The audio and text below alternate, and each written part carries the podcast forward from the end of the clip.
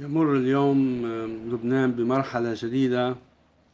بعد الانتخابات النيابية التي حصلت في الأسبوع الماضي والتي أفرزت واقعا سياسيا جديدا. والتي أفرزت واقعا سياسيا جديدا من خلال دخول قوى جديدة على البرلمان لأول مرة منذ سنوات طويلة وفي ظل خريطة سياسية جديدة حول توزيع القوى السياسية. وخروج بعض الشخصيات التي كانت موجودة بالبرلمان أكثر من ثلاثين سنة تقريبا. نحن أمام واقع جديد.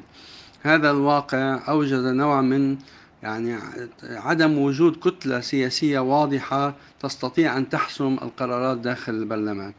مما يفرض إما تسويات بين هذه القوى السياسية والوصول إلى تفاهمات لإدارة لبنان في المرحلة المقبلة أو سيؤدي إلى الشلل في ظل عدم التفاهم سواء على صعيد انتخاب رئيس البرلمان ونائبه أو تشكيل حكومة جديدة خصوصا أن لبنان أن يفصله عن الانتخابات الرئاسية حوالي خمسة أشهر تقريبا.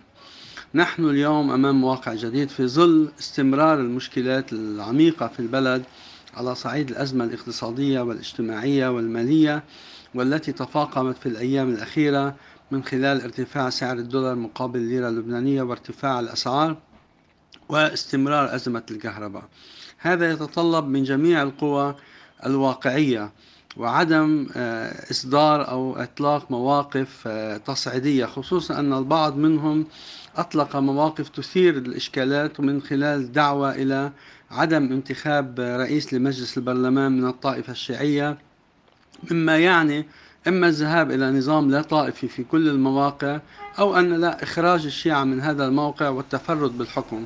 كذلك الدعوة إلى تشكيل حكومة أكثرية من القوى الجديدة وهذا يعني إما إخراج القوى الشيعية من البرلمان من أي حكومة مقبلة أو التحكم بإدارة البلاد في هذه المرحلة الدقيقة. نحن اليوم أمام واقع جديد يتطلب إما التفاهم على الأقل خلال هالخمسة أشهر عبر تشكيل حكومة قادرة على إدارة البلاد لحين انتخاب رئيس الجمهورية أو الذهاب إلى طاولة حوار شاملة تتطلب وضع جميع الموضوعات على طاولة البحث من خلال مراجعة كل المرحلة الماضية ووضع آلية عمل للمرحلة الجديدة. هذا يعني أولا التهدئة تهدئة السجالات الإعلامية عدم إطلاق مواقف تصعيدية. البحث عن اتفاقات ليس بمعنى المحاصصة كما يقتضي البعض لكن اتفاقيات ترعى الجميع وتجعل الجميع قادرا على المشاركة في الحكم وإدارة البلاد في مرحلة دقيقة وحساسة لأن النظام اللبناني نظام طائفي وتوافقي لا يمكن فيه اعتماد الأكثرية والأقلية في إدارة البلاد. رغم احترامنا لموضوع الديمقراطية.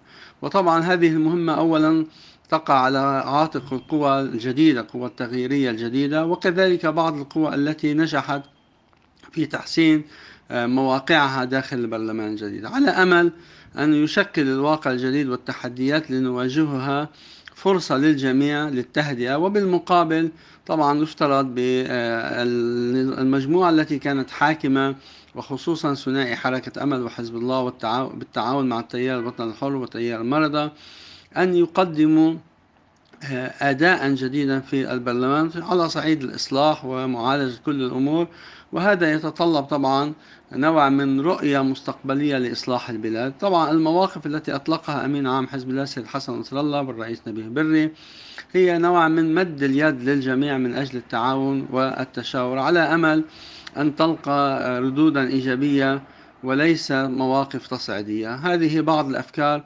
التي أحببت اليوم أن أقدمها من خلال هذه هذا البرنامج الجديد لموقع استراتيجيا وتحياتي لكم جميعا.